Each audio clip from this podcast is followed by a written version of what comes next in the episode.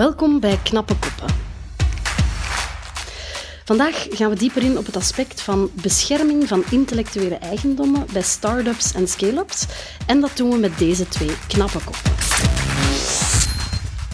Welkom, Tinneke en Jeroen. Laat ons beginnen bij het begin. Wie zijn jullie? Ladies first, Tinneke, ik ga bij jou beginnen. Uh, ik ben Tineke van Hoei en uh, ik werk als legal officer bij het Benelux Bureau voor Intellectuele Eigendom. Top. Jeroen, jouw beurt? Hi, uh, Jeroen Verkooy. Ik ben de oprichter en eigenaar van Daan. Oké, okay, top. Horen we ons onderdompelen in alle do's en don'ts van intellectuele eigendommen? Ben ik benieuwd naar de bedrijven waarvoor dat jullie werken. Jullie hebben het al kort aangehaald daarnet. Uh, Tineke, jij bent jurist bij het BOIP. Wat doet het BOIP juist? Uh, we zijn eigenlijk de officiële instantie die in de Benelux verantwoordelijk is voor het registreren van merken en modellen. En we faciliteren ook dat mensen een uh, idee kunnen vastleggen via een e-depot. Oké. Okay. Uh, Jeroen, jij bent de oprichter van Daan. Waarvoor ja. kunnen ondernemers bij Daan terecht? Um, eigenlijk voor de beste mensen. Uh, Daan staat uh, voor een wereld vol leuke banen en gelooft uit werkgeverschap. wij ondersteunen de publieke sector. moet je denken aan de zorg, onderwijs, overheid, woningcorporaties. Met talent. inderdaad al op dit moment ongeveer 3000 mensen voor ons landelijk en dan landelijk in Nederland. we zitten nog niet over de grens. Dat zal vanzelf gebeuren. Jullie nemen samen deel aan deze podcast. Wat is de link uh, tussen jullie bedrijven? Waarom zijn jullie hier samen aanwezig? Zal ik, zal ik de aftrap doen? Uh, uh, ik, heb, ik heb ze heel hard nodig gehad. Dus ik werd verrast met een brief dat ik geen recht had op mijn merk. En had een heel hard nodig. Top, gaan we, gaan we straks zeker nog meer over, over te weten komen. Tineke, jullie heten Benelux Bureau voor de intellectuele eigendom. Wat is intellectuele eigendom precies? Um, intellectuele eigendom is een verzamelnaam voor verschillende soorten rechten die betrekking hebben op beschermen van creaties. Dus dingen die je gemaakt hebt, bedacht hebt. Er zijn verschillende soorten. Intellectuele eigendomsrechten noemen we dat dan. Heel gekend is bijvoorbeeld auteursrecht, ook wel copyright in het Engels, uh, waarbij dat je een origineel werk uh, kunt beschermen dat iemand uh, gemaakt heeft.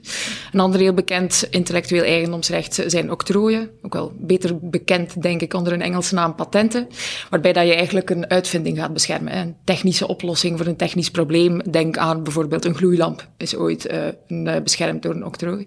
Octrooien en patenten zijn hetzelfde? Klopt, ah, ja. Okay. Ik dacht dat het twee verschillende zaken Klopt, waren. ja, veel voorkomend, uh, denk ik, uh, misverstand. Uh. En ja, last but not least, merkenrecht. Hè, wat dat wij bij BOIP veel mee bezig zijn, is eigenlijk waar dat je bescherming verleent aan de naam die iemand gebruikt om zijn producten of diensten te gaan onderscheiden. Oké, okay. misschien daar even al op inpikken. Wat is een merk juist? Kan je dat omschrijven? een merk is eigenlijk een teken dat je gebruikt om de producten of diensten van de ene onderneming te onderscheiden van die van een andere onderneming. Dus uh, denk aan een naam, een logo of een combinatie van beide. Bijvoorbeeld een boordmerk is Nike, uh, maar een beeld is dan de swoosh. Uh, of je kunt ook de combi van beide hebben. Er is ook een verschil tussen merknaam en handelsnaam. Uh, kan je dat voor ons ook eens toelichten? Ja, um, een handelsnaam dat is eigenlijk de naam die een onderneming gebruikt om naar buiten te treden in het handelsverkeer. Dus eigenlijk uh, de naam die je gebruikt om je on te onderscheiden van andere ondernemingen. Um, wat is belangrijk? De twee zijn zeker niet hetzelfde, maar ze worden denk ik vaak verward. Ten eerste eigenlijk een handelsnaam. Um, hoe ontstaat die bescherming? Eigenlijk ontstaat die bescherming op het moment dat je die naam actief gaat gebruiken. Terwijl bij een merk ontstaat bescherming maar op het moment van registratie bij een IE-instantie, zoals Benelux Bureau. Ander belangrijk verschil is beschermingsomvang. Een handelsnaam geeft u eigenlijk alleen maar bescherming in de regio waar dat jij actief bent met die handelsnaam. Terwijl een merk geeft je bescherming in het hele gebied waarvoor dat jouw registratie geldt. Dus heb je een merk in de Benelux, dan is jouw merk echt beschermd in die drie landen, zeg maar. En last but zeker not least is dat een handelsnaam jou geen monopolie geeft op het gebruik van die naam. En dat heb je wel met een uh, merkrecht. Dus dat is een heel belangrijk uh, verschil. En met merk kan iemand anders gaan verbieden om diezelfde naam te gaan gebruiken in het territorium waar dat je actief bent, hier dus, de Benelux. Oké, daarbij aansluitend, voor mensen die eventueel uh, een merknaam of een handelsnaam willen nakijken of dat die al bestaat, waar kan dat? Uh, nou, ik denk de start waar iedereen begint is op eerst op internet. Dat is een goede start, uh, maar dat is zeker niet het enige wat je moet doen. Heel belangrijk ook om te gaan kijken in ons merkenregister.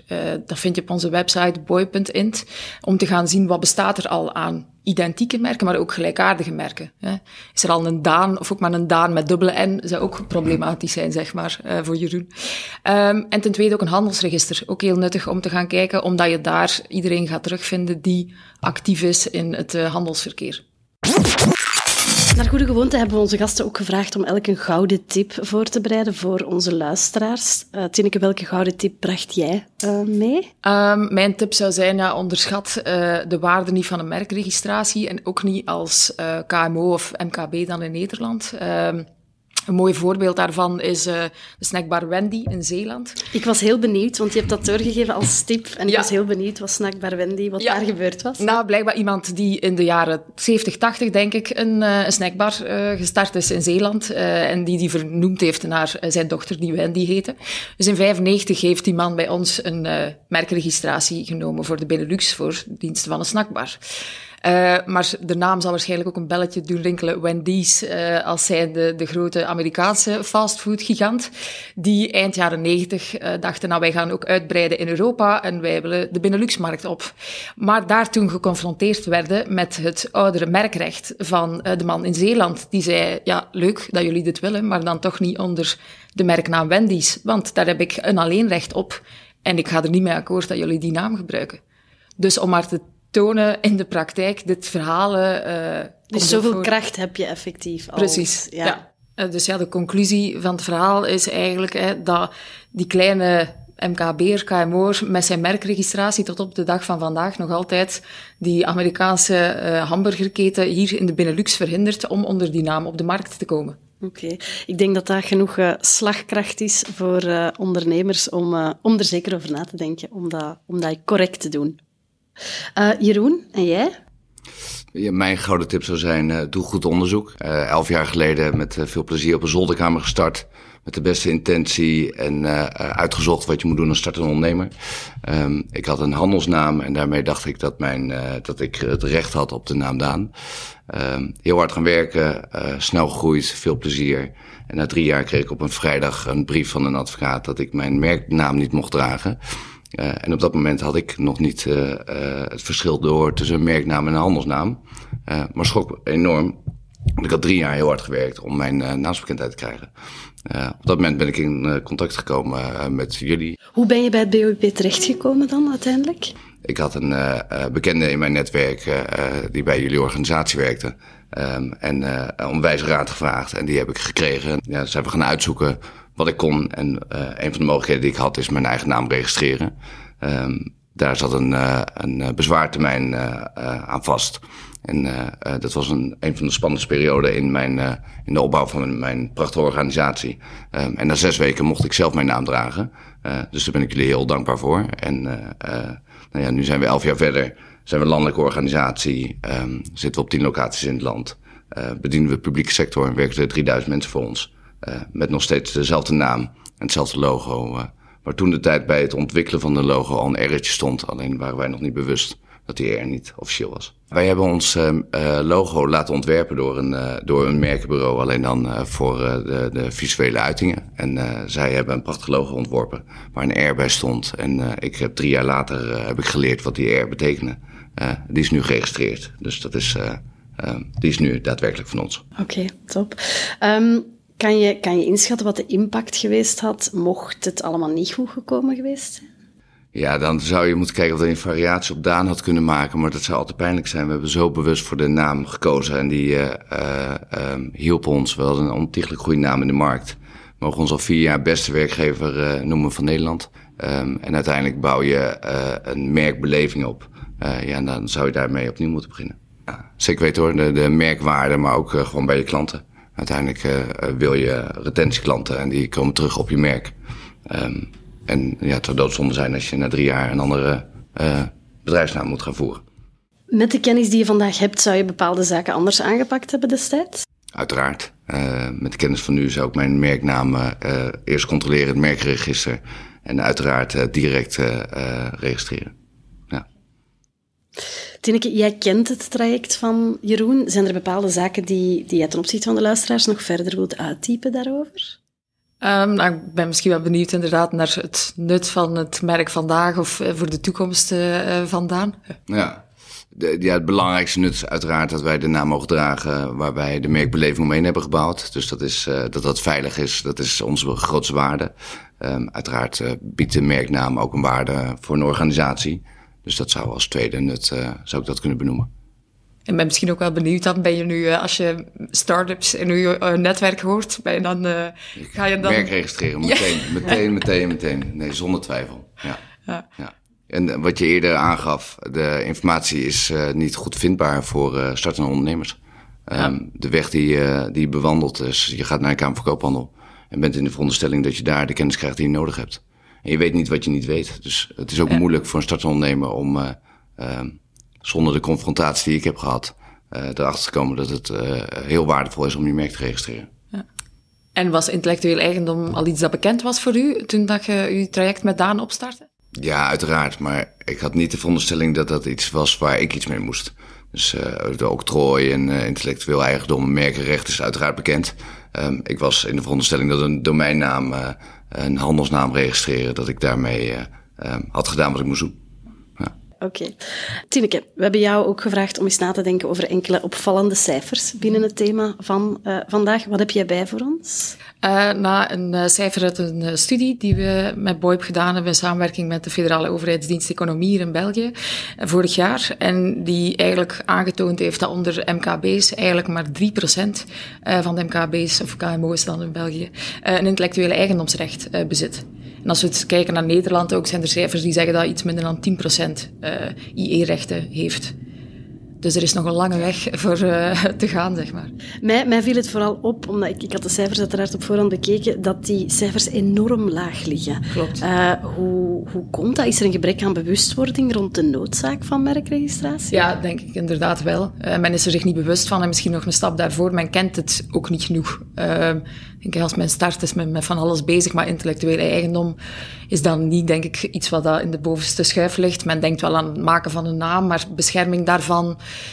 ja, wordt toch wat ondergeschoven, denk ik. Misschien ook dat men denkt, ik heb een domeinnaam, dus ik zit goed. Uh, dus daar, uh, gaat wat mis. En we merken ook hè, dat inderdaad die verwarring merknaam, handelsnaam is iets waar we vaak tegen aanlopen in de praktijk. Of als mensen er dan al iets van weten, dat ze bij ons komen en zeggen, ja, ik wil mijn, uh, mijn merknaam patenteren. Waarbij dat je dan ook al merkt van, oké, men weet iets, maar niet de finesses daarvan. Wat dat heel begrijpelijk is. en ja, ook de verhalen van Jeroen zijn zijn jammer genoeg ook legio, dat we zien dat dat de manier is waarop dat mensen vaak voor het eerst in aanraking komen met intellectuele eigendomsrecht. Wat kunnen we nog doen om ondernemers het belang hiervan meer te laten inzien? Nou, we werken nauw samen met partners in het IE-landschap. In België is dat met de Federale Overheidsdienst Economie, het Vlaams Agentschap Innoveren Ondernemen, maar in Nederland ook met de Kamer van Koophandel, het ministerie van Economische Zaken, om echt mensen te wijzen op het nut van intellectuele eigendomsrechten. Dat het een waarde vertegenwoordigt, financieel. Want je kan een merk bijvoorbeeld een licentie gaan geven, maar het vertegenwoordigt ook een goodwill. Mensen komen naar jou omdat ze weten dat ze vertrouwen hebben in jouw merk. Ja, het straalt ook u een goede marktpositie uit. Als je op zoek gaat naar financiering of met mensen samen te werken, toont toch dat je daar aandacht aan hebt besteed.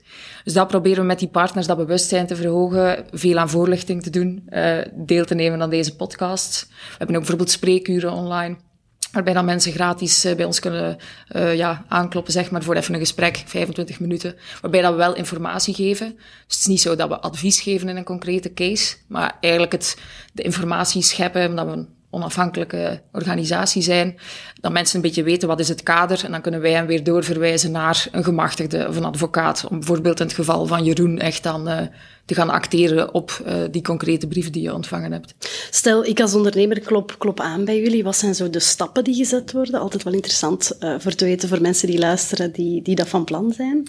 Ehm, nou, dan gaan we met jou in gesprek eigenlijk om te kijken, ja, wat, is, wat is jouw vraag? en jou eigenlijk gewoon voor te lichten over wat is intellectuele eigendom. Ehm, en heb jij dan misschien als ondernemer je hebt een naam waarmee dat je bedrijf in de markt zet. Um, misschien heb je iets gemaakt van een, een product waar dat uh, uh, op zou kunnen voorkomen. Of um, je hebt een mooi boek geschreven waar dat auteursrecht op zou kunnen zitten.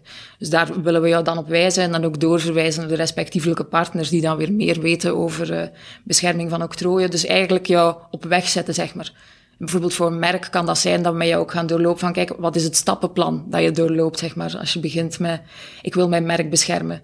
Want daar komt ook wat bij kijken. Hè. Je, als je dat wil gaan doen, zou ik niet zeggen, uh, spring vanmiddag achter de computer en verwacht dat er vanavond een merk ligt. Zo is het niet. Het is belangrijk, maar het vraagt ook wat voorbereiding. En die zit hem dan in dat je gaat kijken, wat bestaat er al? Hè? Dat je wilt vermijden dat je in conflict komt met andere uh, oudere rechten. Maar ook dat je gaat nadenken over waarvoor wil ik mijn merk beschermen? Welke producten en diensten? Is dat voor arbeidsbemiddeling? Is dat voor tandpasta? Uh, ik zeg maar wat.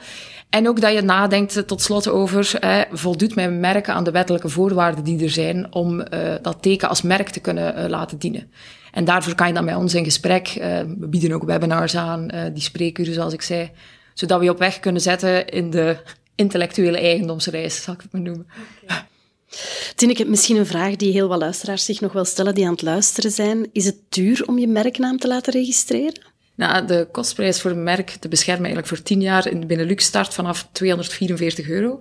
Dus dat valt op zich denk ik al mee, maar het is uh, waarschijnlijk fijn om te weten dat er ook dit jaar een uh, actie loopt op Europees uh, vlak, initiatief van de Europese Commissie, in samenwerking met Europese en nationale IE-instanties, waar wij ook aan meewerken.